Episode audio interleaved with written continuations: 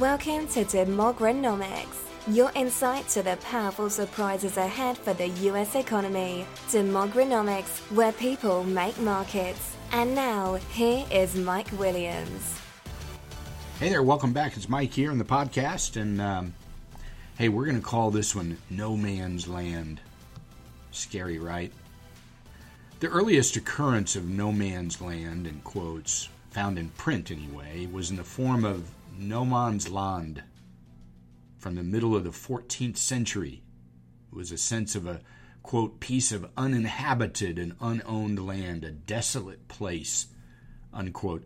According to the Oxford English Dictionary, no man's land was often used as a place of specific place, often just beyond some boundary or between two known established boundaries, say between two towns. Early on, it was used to reference a piece of ground just outside the north wall of the city of London, England, designated as, as a place to execute condemned criminals. The use of no man's land to mean, quote, the terrain between two opposing, usually entrenched armies, was popularized during World War I, but this military sense dates back to at least 1864. The phrase has since been used in more general sense of forbidden area since at least 1926. Today, no man's land for investors and referencing all time highs in the markets is more a sense of the space between the known fears of the past and the unknowable future. That dark, scary space in our minds called the future. When you plaster that space with media hype flooding our horizon and far too many experts providing an ample dose of opinion, you get the innate sense of high altitude sickness. It's that feeling of not wanting to put too much pressure on your next footstep ahead, like a trap door will surely open to swallow us all up. What am I speaking of? Of course, the all time new highs reached yesterday in the stock market. Ladies and gentlemen, it's 1982 all over again. I made it a purpose to ring a few people yesterday to see just how they felt about the Dow and the S&P trading into an all-time high in the middle of all this bad news. I swear it felt like I was 22 again. Not a single person had anything good to say. No one. Not wonderful, fantastic, not elated, not a smile on their face, not a joy in their voice's tone. The closest I got was this and I'm quoting here, well, Mike, I, I guess we're going to see what happens next. Unquote. It quickly took me back to when I was 22.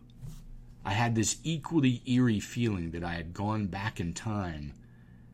Even today, many seem to be mentally anchored in the past. The trade range structure we have noticed over the last 21 years, the cap on the market was heralded in with the collapse in energy as the fears of an earnings recession rang out from the rooftops. That cap ended yesterday, and hence our arrival in no man's land. That space between the devil we know, the past, all those fears, and the unknown, which we, of course, now fear, even as we have lived it all of our lives. Here's the point We've had many of these.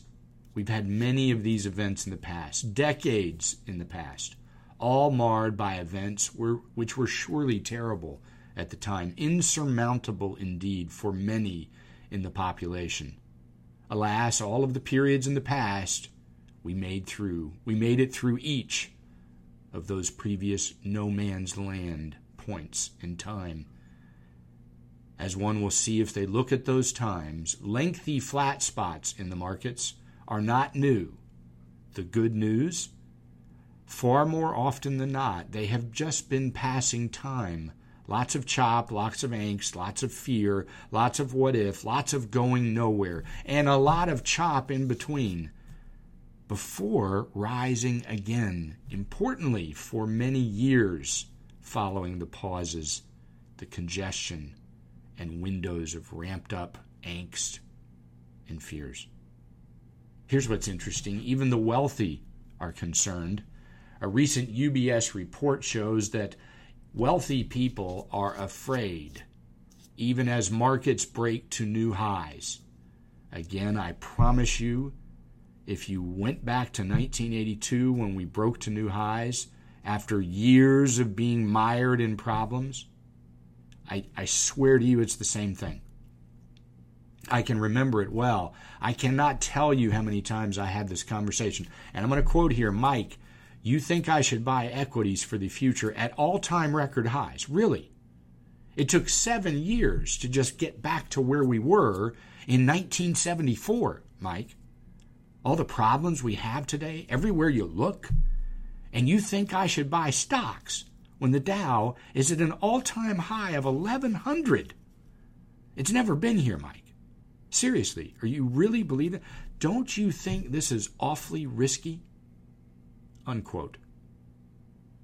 My answer was, even though I was terrified myself when very smart people expressed those thoughts, here was my answer. Well, first, let's be clear there's always risk, no matter the price or the level of stocks, unquote. But here's the bigger point you want to pay attention to 78 million people, then called the baby boomers, are about to enter our economy, and they're going to change everything we know. So here's the part of the just released data from UBS findings on wealthy investors. Get this Historically, I'm quoting here, historically, individual investors defined risk as how much volatility can I live with in my portfolio? That definition today has changed for many to the following, and I'm quoting again How much money can I afford to lose permanently? Unquote. Imagine that.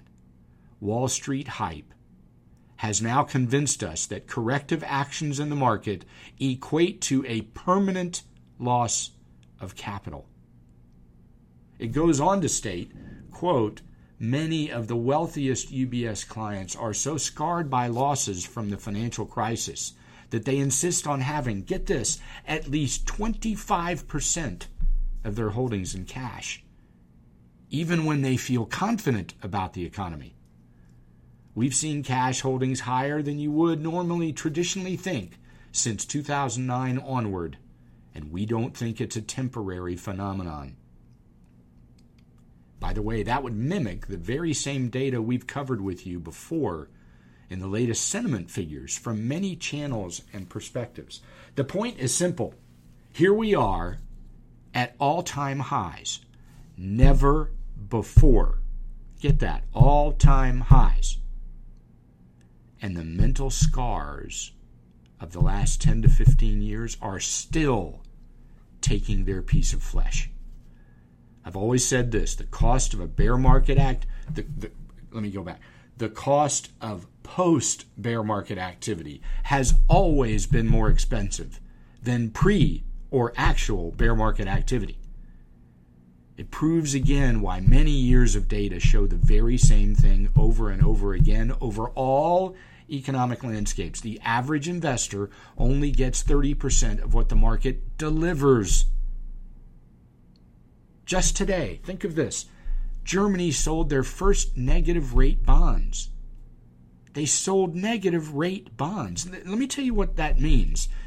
Investors stood in line to bid for this guarantee.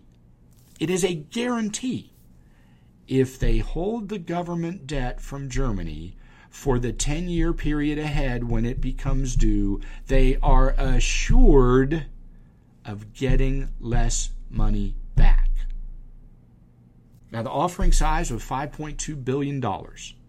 So that means $5.2 billion, while markets are at all time highs, chose instead to ensure they will have a loss 10 years from now.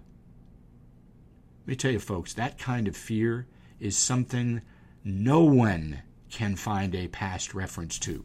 No one. So, what's the latest data tell us? Look, in a summary, airline traffic is robust, restaurant traffic is robust.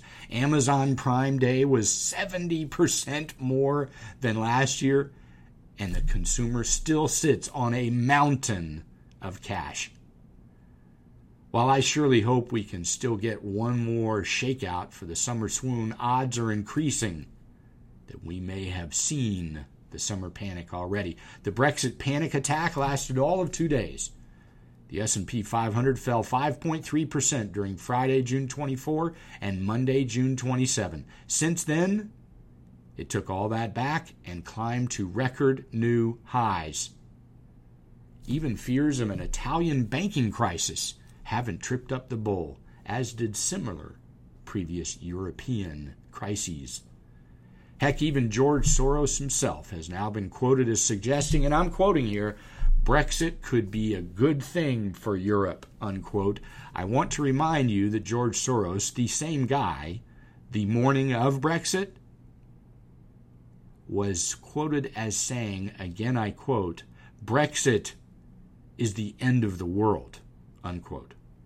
There's still hope for the Bears, I suppose. They can find some comfort in today's action. In Dow theory, remember Dow theory says the transportation index and the industrial index, that's the Dow Jones Industrial Average that everybody pays attention to, have to confirm new highs together. They haven't done so yet. They will, but they haven't. While investors remain deeply scarred from the 2008 collapse, this bullish movement is widening in its breadth. We are told often that it's an aging bull market. We're told it started in 2009, March to be exact. We don't agree. The definition of a new secular bull market is, quote, when prices reach an all time new high.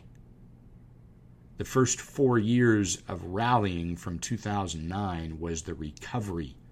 It only reached an all time new high in late 2013, meaning it is very young. That being said, the bull, no matter its age, refuses to be pushed around by the bears. As Dr. Ed puts it, quote, he seems to have developed a thick skin from all the scars caused by previous panics and stumbles. His breath has improved markedly since earlier this year when, again, the world was ending because you do remember that 2016 started off worse than any year in 80 years. You remember how terrified you were told to be. Look, the bottom line look, it's still summer. The thickest part of the summer haze lies ahead in the doldrums of August. I remember the pain of hitting the doldrums out on the ocean, the real doldrums, that's the windless territory of the ocean.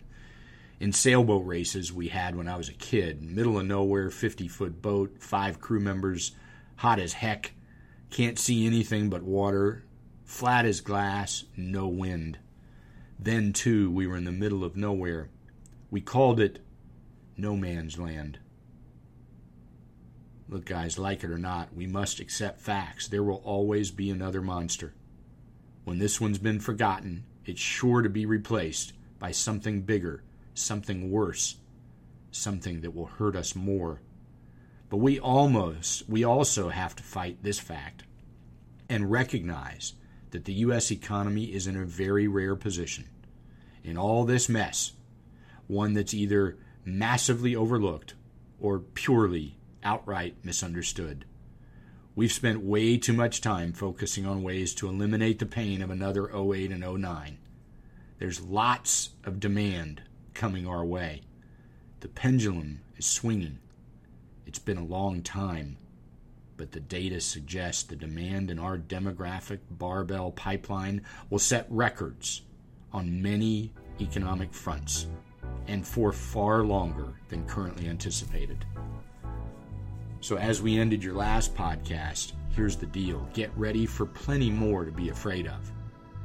But you can pick, because while some are being afraid, there will be lots of opportunity along the way. Hope these thoughts have been helpful as always. Until we see you again on the next podcast, may your journey be grand and your legacy significant.